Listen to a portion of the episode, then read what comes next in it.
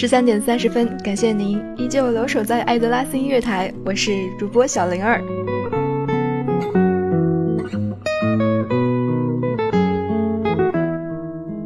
似乎从上一次开始录各种各样的神奇知识以后，我们就已经很久很久没有直播过了。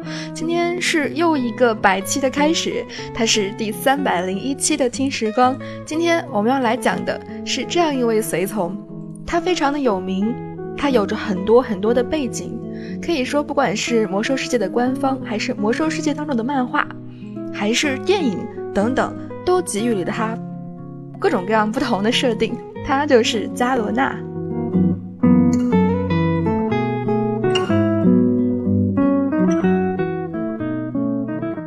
其实上一次要说到这个水从加罗纳，还是在去年年末的时候。那个时候刚做完暮光高地的节目，你可能会知道，暮光高地通过联盟或者是部落的不同视角，能够获得到的一些的任务以及见到的 NPC 不同。其中，在暮光高地部落的后半部分的任务线当中，你就能够见到可能让你非常熟悉的他——加罗纳。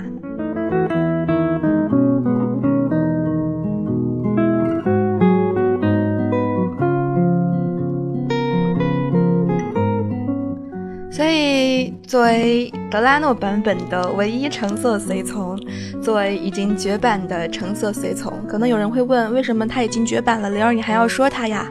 因为他的背后有那么多那么多的故事。今天灵儿有一些些的糊涂，因为整理不出来加罗娜到底那些七七八八的任务线和故事线是什么样子的。因此呢，我们借助灵儿的一位朋友偶尔不安。他所写的关于加罗纳的各种各样的故事，来更深的了解到这样一位随从，他就是绿皮肤，个子不是太大、太高大、双马尾的加罗纳。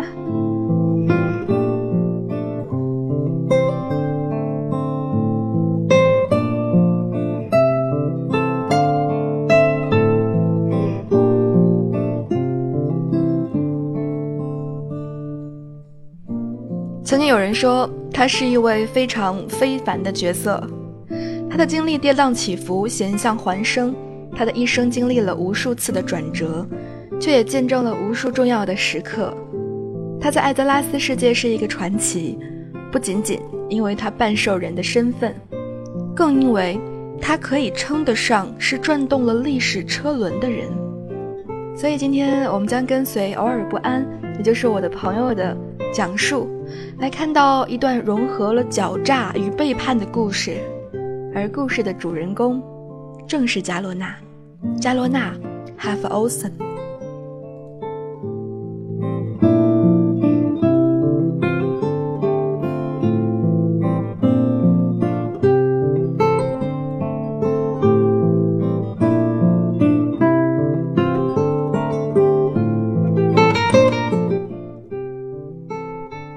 人部落的命运当中曾经写到，关于战争的故事，总会以一方的胜利为结束。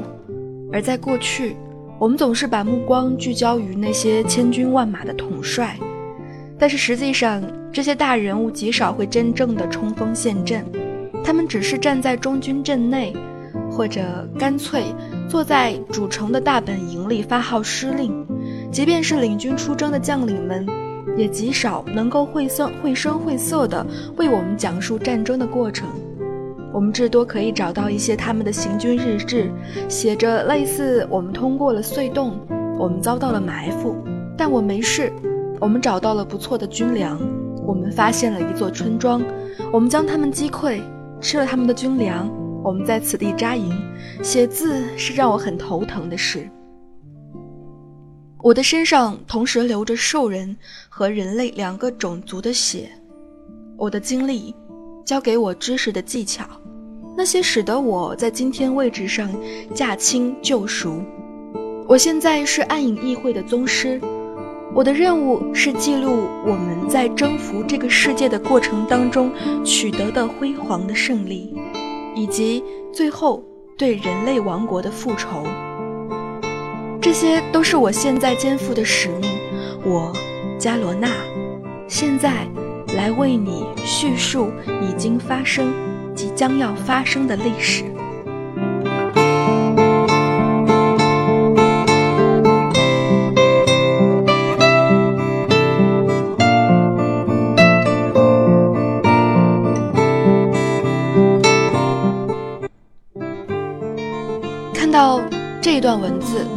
可以说是听到，你将作何感想？你的内心会不会萌生出一种对这个女半兽人的恐惧之情？伽罗娜正是魔兽的主要故事，人类与兽人纠葛的结合体。他的故事当中，伽罗娜一直强调自己的一半是人类。伽罗娜身上所包含的不为人知的经历，更是丰富的令人瞠目。在他的经历当中，能引发遐想。或者是思考疑问的脉络太多太多，比如在人类尚未踏足德拉诺世界，兽人也未穿越黑暗之门的时候，作为人兽混血的伽罗娜是怎么诞生的呢？伽罗娜在德拉诺时的生活是孤独的，她将大部分的时间花在了旅行，以便学习和领会兽人的文化。这引起了暗影议会的注意，而令他们对他感到不可思议的，则是他的机智和狡猾。在断定他是一个有利用价值的可塑之才后，他们将他作为古尔丹个人的间谍兼刺客招至麾下。尽管取得了这样的地位，他依然是孤独的。作为一个半兽人，他不效忠于任何一个氏族，直到他来到艾泽拉斯。与其余的兽人在一起为止。从此，他开始发挥他的智慧，凭借他混血儿的特殊身份开始活动。加罗娜最初加入了一支艾泽拉斯先遣分队，在这段时间当中，他偶然遇到了守护者麦迪文，他审问了他，然后饶了他的性命。让他回到古尔丹那里捎去他的口信。他从此开始了双面间谍的生涯，频繁地往来于麦迪文与古尔丹之间，传递着信息，同时通过麦迪文学习了解着人类的文化。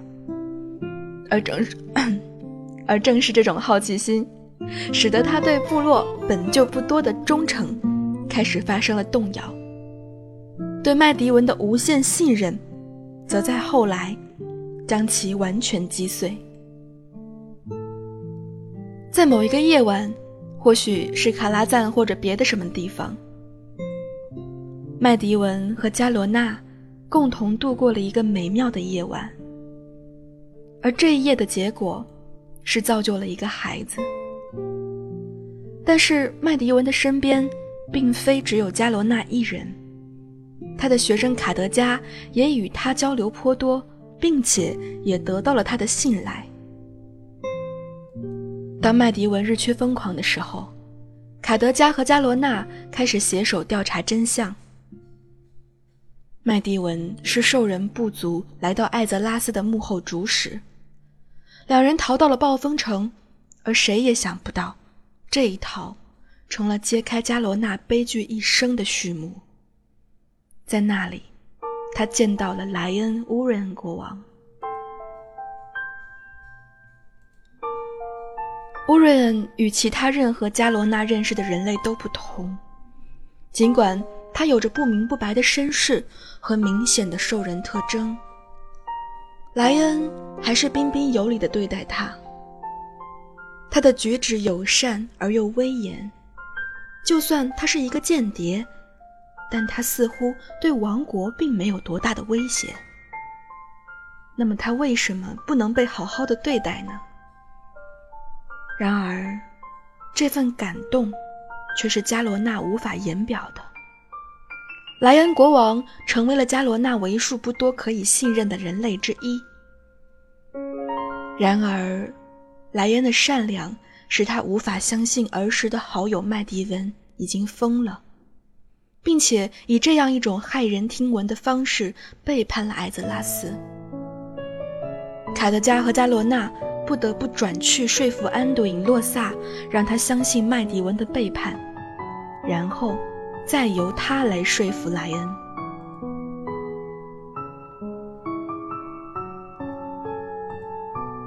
洛萨、加罗娜和卡德加返回了卡拉赞。他们要在这座别名为麦迪文之塔当中直面这里的主人。加罗娜此时身穿代表艾泽拉斯，也就是现在的暴风城，当时名叫艾泽拉斯，人类七国之一的服装。这时的他已经没有了对于部落的忠诚，因为他所遇到的这些人类，对他的态度，要比他在部落时那些兽人对他好得多。这不难理解。作为一名半兽人，当兽人不能平等地接受他时，他完全可以无视兽人的那一半，而全当自己是一个人类。在卡拉赞，卡德加和加罗纳找到了麦迪文，但是恰在此时，他们发现了一个将会彻底改变加罗纳一生的事件。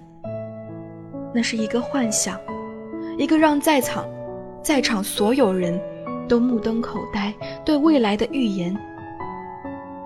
加罗纳踩在莱恩国王的尸体上，双手沾满了他的鲜血。这是他的宿命，他将亲手杀害这位善待他的君主，这位他感激不尽的朋友。被这一切震惊的加罗纳不顾一切地冲向麦迪文，想要就此了结自己的生命。但是，却以失败告终。尽管麦迪文失败了，安杜因洛萨砍下了他的头，但是加罗纳却无法从他看到的幻象当中自拔。他回到莱恩国王的身边，继续和他交谈，变成了他贴心的朋友。但是。他的内心仍然无法释怀，他越发惧怕他杀他杀死莱恩的这个宿命，他想与之抗争。加罗娜不断地返回兽人当中，向莱恩提供部落的情报，希望能够以此帮助联盟击败部落。但是，他终究没有逃脱命运的束缚，他最终被部落抓获。而部落以返回并杀死莱恩为条件释放了他。他的思想一刻开始发生了转变。他潜回暴风城，眼含热泪地手刃了莱恩。这一刻，他已经成为了命运的傀儡，在卡拉赞预言过的那种命运。杀死莱恩以后，加罗纳落寞地离开了。然而紧接着，他便被奥格瑞姆毁灭之锤的军队抓获。他们对他严刑拷打，直到他宣布放弃了在暗影议会当中的地位。不久，暗影议会在毁灭之锤的大军的攻击下土崩瓦解。至于加罗纳，他在混乱当中消失了。毁灭之锤派出了多支前去寻找他的小分队，但最终都无功而返。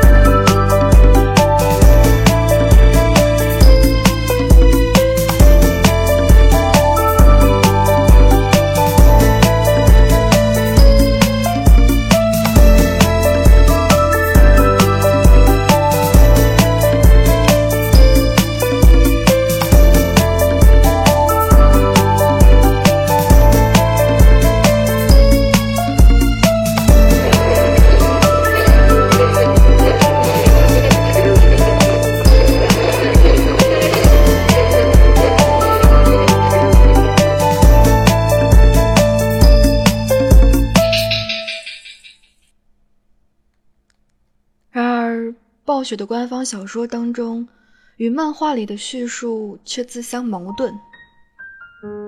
而加罗娜的身世，在燃烧的远征之后，被众多的粉丝所诟病。根据暴雪后来添加的时间线，加罗娜不可能拥有一半的人类血统，除非他一夜之间就长大成人了。但是，假如我们坚持他有一半人类的遗传，那么后面的内容。作者说：“可能就讲不下去了。”那么，好吧，我们只能继续跟着作者偶尔不安以及暴雪头、暴雪无厘头的步调，从这里开始把它修正成德莱尼和兽人的混血。所以刚才我们知道，在魔兽小说当中提到加罗娜是人类和兽人的混血，而如果到了漫画视角的话。就变成了兽人和德莱尼的混血，但是之后发生的事情都是一样的。他究竟为什么会亲手杀死他心中认为最信任的朋友莱恩呢？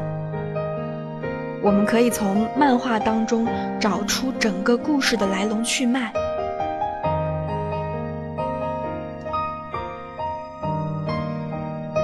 加罗纳，他的诞生。其实是古尔丹一手导演的，最终目的呢，是为了创造一个为部落利益服务的工具。他对暗影议会的忠诚便丝毫不必受到怀疑。在一战之前，当兽人依然在屠戮成千上万的德莱尼。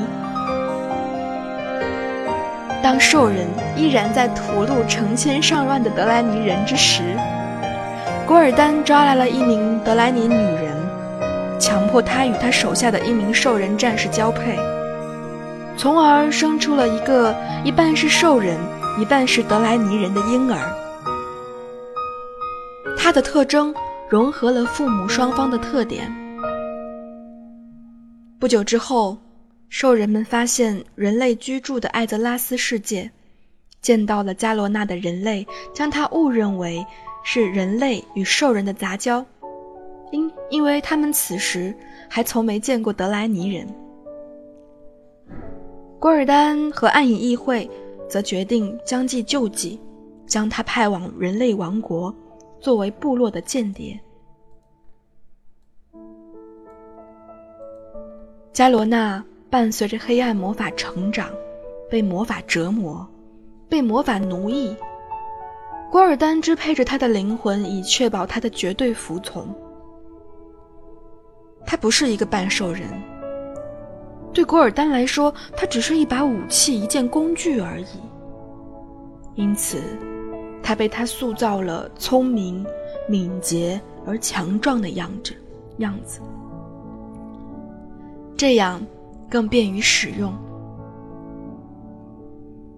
加罗娜在兽人大军的营帐中长大，所有的兽人都讨厌他，因为他的瘦小与畸形。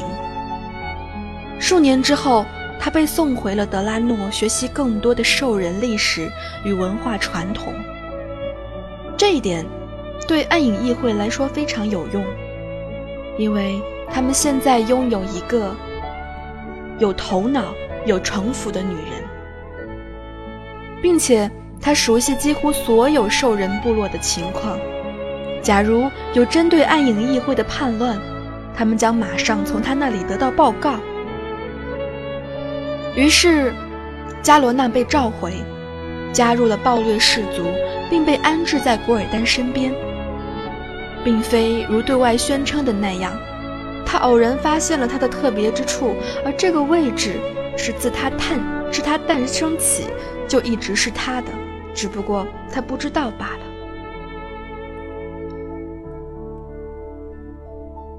当他到达艾泽拉斯以后，他与人类所有的联系都被牢牢地监视着，尽管他与守护者麦迪文的暧昧一开始并没有为人所知，但是。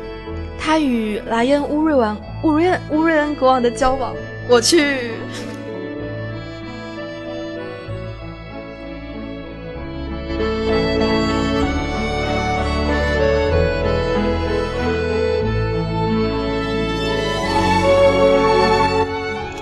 直播的时候怎么能出现这种事情哈？怎么办？这段还不能掐了，别播。总之，他与莱恩·乌瑞恩国王的交往，这一点是暗影议会最想、最希望发生，并且加以利用的关系。面对卡拉赞地下发现的幻象。加罗娜之所以如此的惊讶和恐惧，是因为他无法相信自己会做出这种事。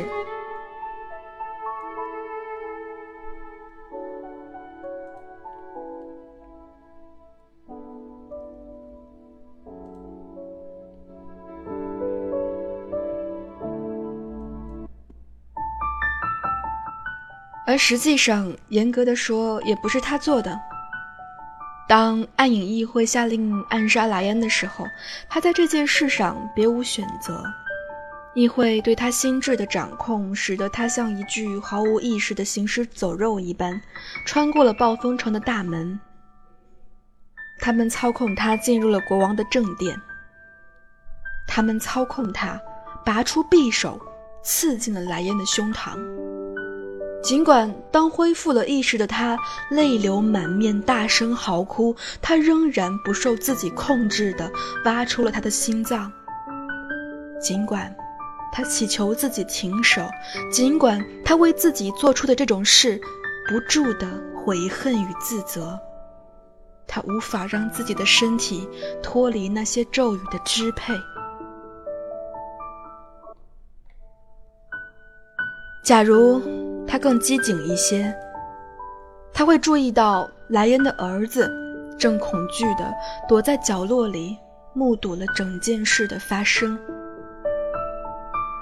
但从某个角度讲，他没有注意到他是一件幸运的事。无论对他还是对瓦里安，还只是一个孩子的瓦里安不懂为什么这个半兽人竟然一边。做着这样骇人听闻的事，一边声泪俱下。对于他来说，事情很简单。他的父亲被害，加害者是一个流着兽人血液的女人。恐惧、震惊、悲伤，因这件事所带来的种种感觉都消失了，取而代之的，唯有。对绿皮兽人的复仇之怒，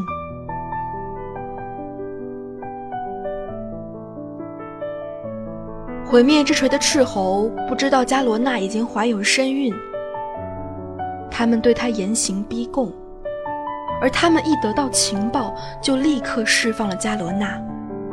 他的情绪异常的混乱，尽管他用了一切方法来试图逃避他在卡拉赞所看到的命运。但是似乎，他终于还是无法摆脱命中注定的未来。他最终生下了孩子，他将他交给了他与麦迪文的好友，那位叫做梅里尔东风的老法师。尽管他有着和其他母亲一样的喜悦，但是他的直觉告诉他。他继续待在他身边，将会是对孩子的一种威胁。在和梅里尔约定不要告诉孩子他双亲的事情后，他默默地离开了。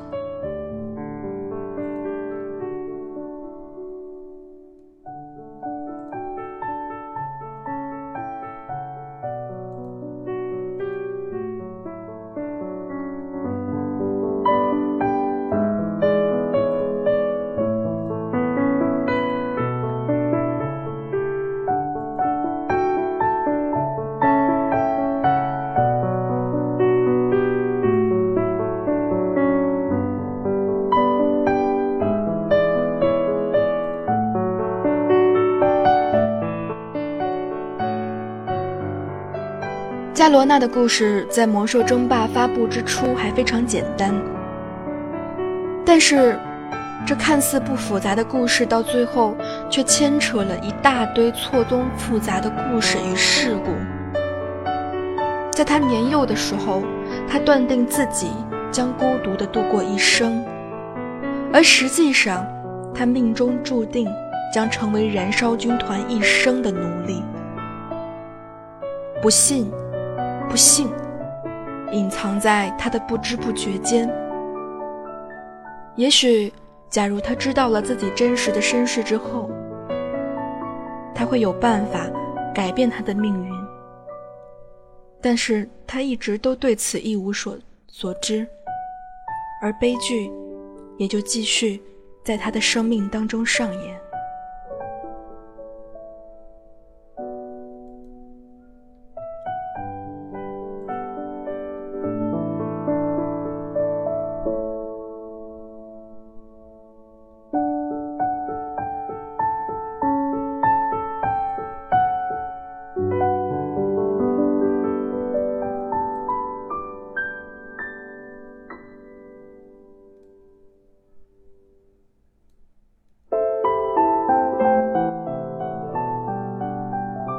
最后的守护者当中写道：“人类或是兽人。一个兽人会说，这是只人类的手，如此的纤细修长，完全没有能握住一把战斧来敲碎敌人头颅的力量，太白皙，太瘦弱，太难看了。你会把我当做一个兽人，而我的兽人上级。”还有其他所有的兽人都把我当成一个人类，我既是人类，也是兽人，而同时也两者皆不是，并且，无论是人类也好，兽人也罢，都把我看成是卑贱的异类。加罗纳的前半生一直对自己的血缘不甚了了。也对自己处于暗影议会的思想控制毫无毫无察觉。在从毁灭之锤的军中逃离之后，他隐匿了起来，生下了他与麦迪文的儿子麦迪安，然后将他交给了故交看护和抚养。不是他不想养育自己的孩子，而是他觉得自己的存在对儿子是个威胁。他的一生当中，总共有两个打击最大的时刻。第一个，就是在卡拉赞之塔那一次，他看到了自己刺杀莱恩国王幻象的瞬间；第二个，则是这个恐怖的时刻真的发生，而自己却无力阻止的时候。这两个瞬间，使得加罗娜恐惧地意识到，他实际上是被背后看不见的双手双手操纵的木偶。无论他心甘情愿与否，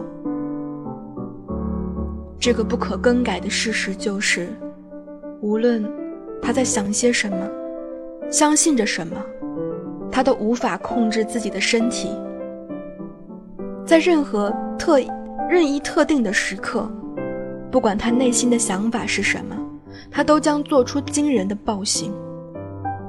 这就是为什么他要把儿子送走的原因。他害怕自己会有可能像杀死莱恩一样杀死自己的儿子。然而，虽然他想尽办法要离开，却最终都没有走远。他留在了儿子附近，远远地看守着他，坚定地想要就这样永远不在儿子的面前露面。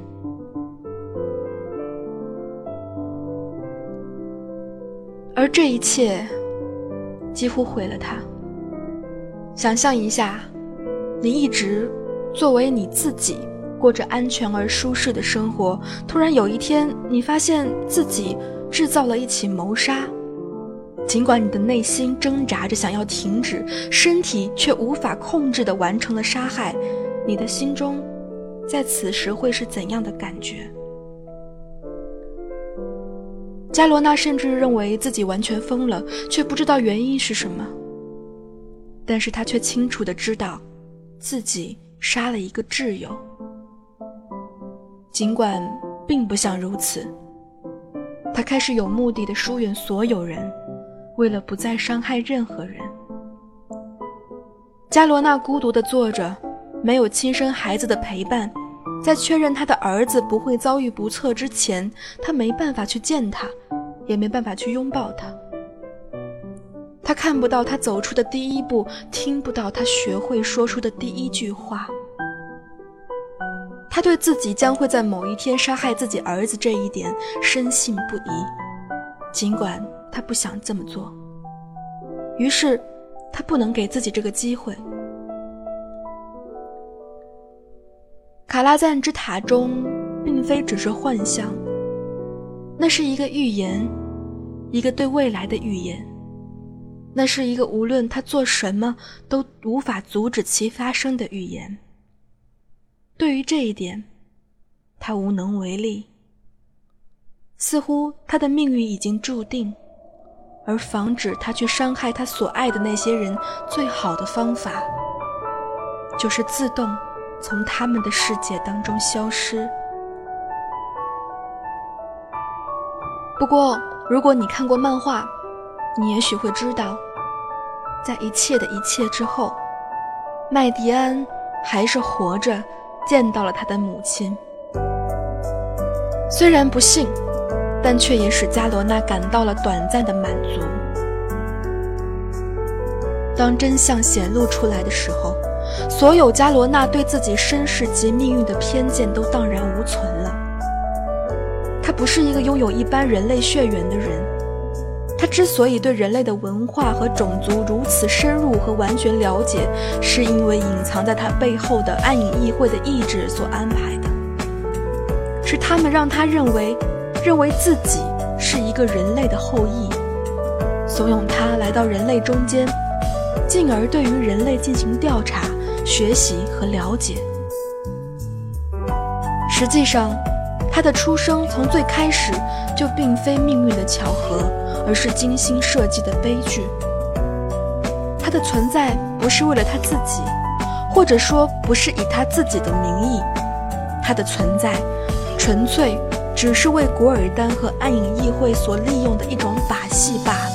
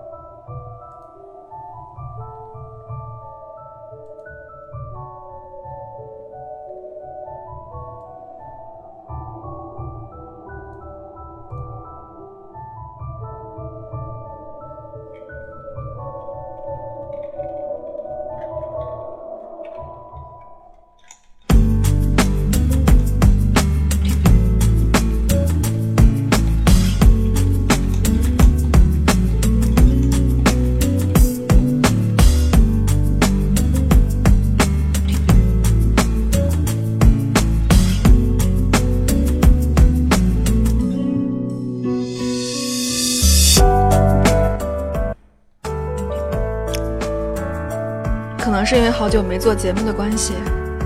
以上就是我们分享的偶尔不安带来的关于加罗娜的各种各样的故事。其实我们所知道的加罗娜还远不止她的故事当中给我们呈现的那样。魔兽世界当中，我们也见到过许多次她的身影。其实不安在最后吐槽了一个地方。不管是现在的随从，还是德拉诺的随从，甚至是你在目光高地看到的他，你可能也会注意到，加罗娜比较需要被吐槽的一点，虽然跟他的身份反反差比较大，但是。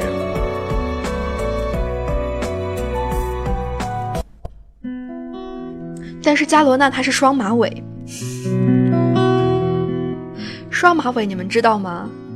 双马尾代表着萌。不安的原文是这样写的：说其实本期的主要吐槽点你们大概已经知道了，没错，就是双马尾。一直很纠结漫画的作者为什么要把伽罗娜萌化，却又欲萌还猛。他用的是很萌的萌，然后猛是猛烈的猛，就是看上去很萌，但是其实是很厉害的一个角色。这到底是什么呀？嗯，小编这期。他当时说的是还没有讲完，结果就没有然后了，让我们给他续上吧。在刚才分享的那些文当中，其实分享了两个视角，一个来自于魔兽世界小说的视角，一个来自于魔兽世界电影当中的视角。其实呃，一个小说，一个是漫画，电影当中又出现了第三个视角是什么呢？那就是伽罗娜，她还是人类和兽人的孩子，只不过。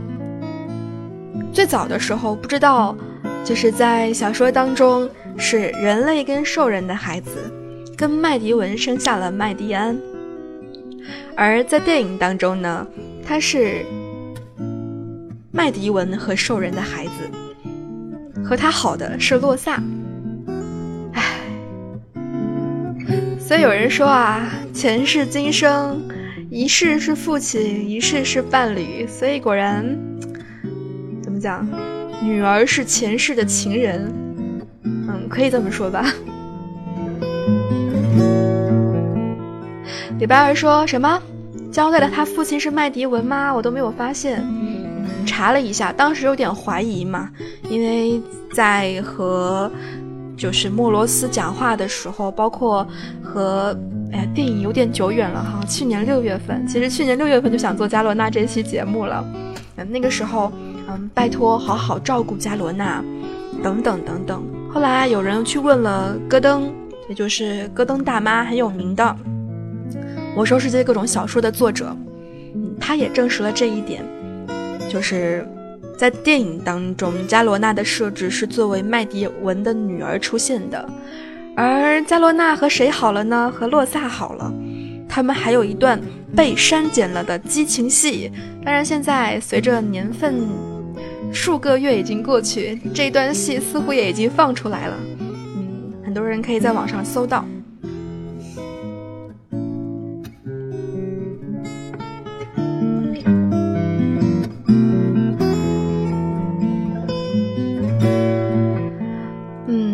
所以没有特别的去说一说加罗娜的惩戒任务，是因为。和披风一样，惩戒又一次被灵儿揽掉啦。不过还是要介绍一下这个已经绝版、生活在传说当中的传说随从。当时给伽罗娜这样一个传说传说随从设置了一个特别的技能，名字叫做刺客大师。他和普通的各种各样的随从不一样的是，只要和他在一块儿，就能够有效的提高完成任务的几率。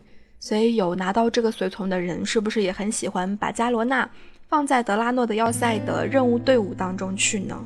嗯，刺客大师能量爆发，极限拾荒，这是我的朋友给我发的专长，不知道有没有改动过。他的技能是作为刺杀盗贼的技能，闷棍闪避。而在七点零当中，嗯，我们又又一次在盗贼的要塞当中见到了他。同样，只不过这个随从不是橙色品质的了，他仍然作为随从还活跃在盗贼的视线当中。他的专精是刺杀，和之前随从是一样的。同时呢，有着疾跑和刺客大师这样一个技能。相对于德拉诺版本来说，在七点零版本当中，刺杀大师也是有首领的任务，或者。嗯，对，有首领的任务，它的成功概率提高百分之十五。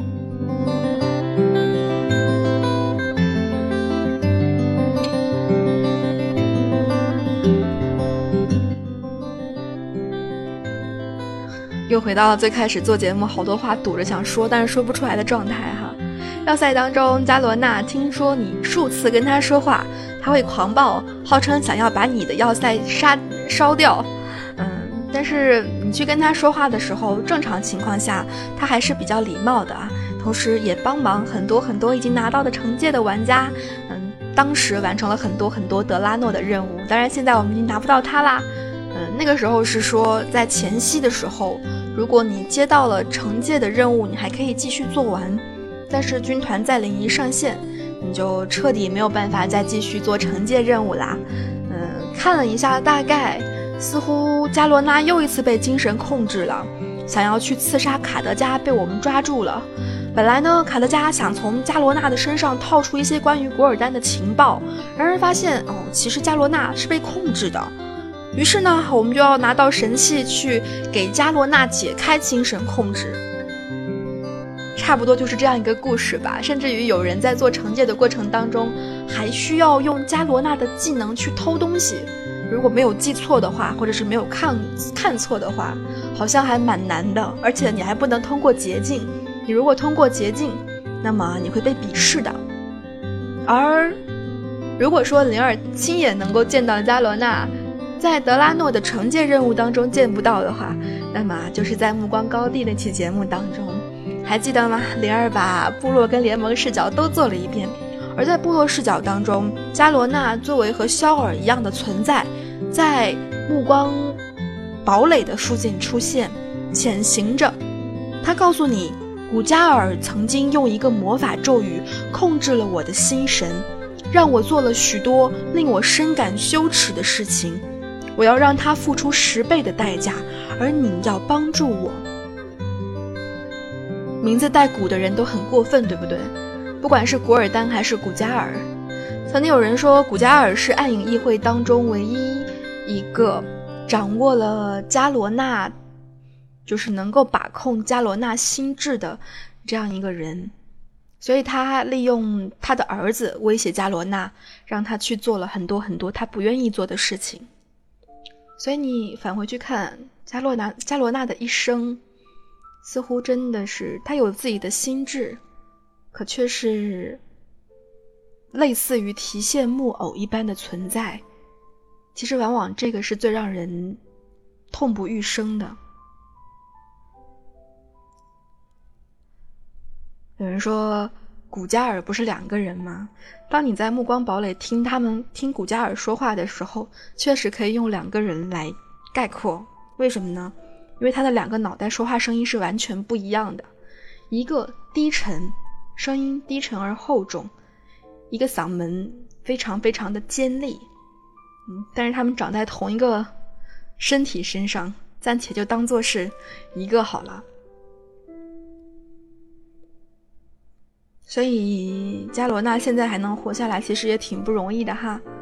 嗯，你可以看到他在各个地方被精神控制，在德拉诺被精神控制去杀卡德加，盗贼的职业任务听说也是被精神控制了，是要去刺杀安度因吗？嗯。然后又被抓住了，这里还有一个彩蛋，嗯，他被抓住的时候，嗯，托尼来帮助他看管他的武器，也就是后来盗贼的神器。然后，当卡德加看到盗贼的这个神器的时候，他若有所思，因为曾经在最后的守护者里。卡德加和加罗娜一起在图书馆里对抗了非常非常强大的恶魔。他说：“这是加罗娜的那对老匕首吗？我曾经在卡拉赞的图书馆里见过他，他们撕碎了一个恶魔，多么强大的利刃啊！”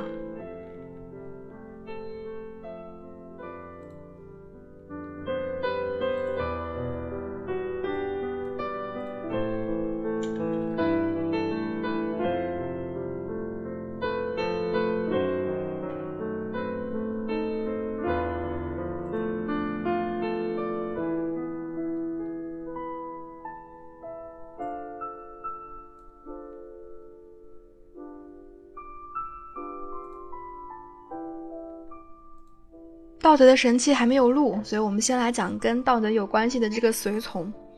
刺杀的神器痛苦与哀伤。这个神器不一般因为在他的手上其实这对传奇的神器做过了很多事情。听说后来莱恩我们提到了很多次他也是丧命在这样一对神器之下，所以呢，这对匕首又被称为弑君之刃。当卡德加头发斑白，虽然是意外白，现在也差不多了哈。嗯，他已经不再年轻，但是他还记得当时加罗娜手持匕首的身姿和那场生死相搏。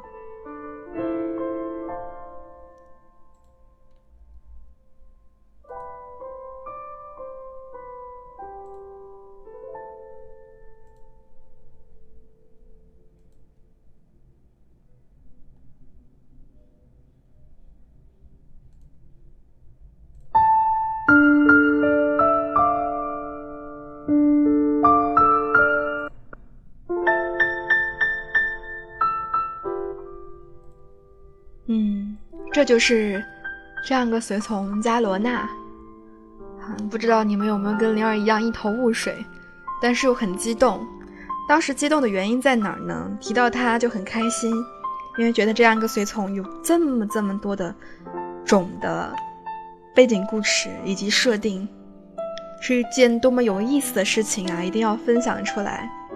但是又因为他的各种故事，觉得他真的是一个。很可怜的一个人，却能够坚强的活着，挺好的哈。所以说他绝版了。不过如果你有盗贼的话，嗯，你还是能够见到他。感谢你的收听。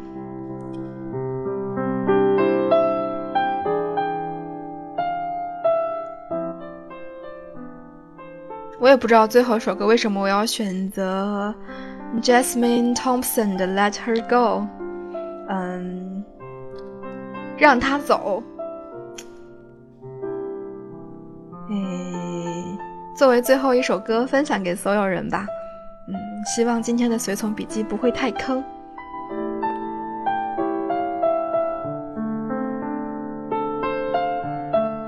也祭奠一下我今天咬到的无数次舌头。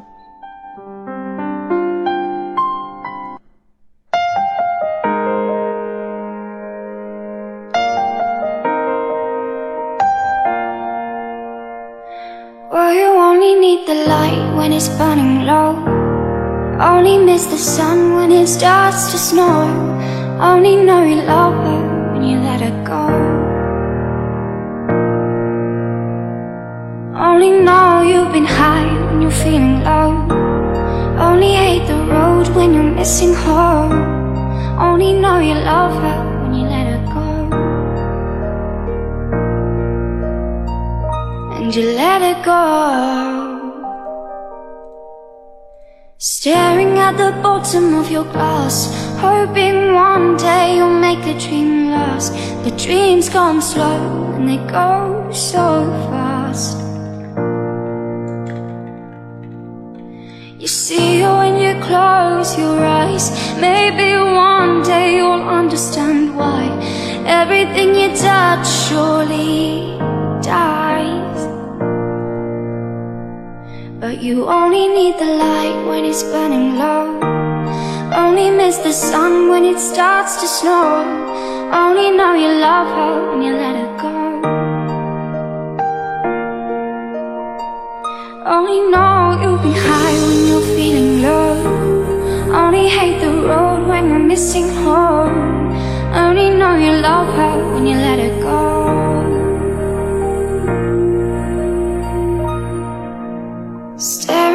Ceiling in the dark. Same old empty feeling in your heart.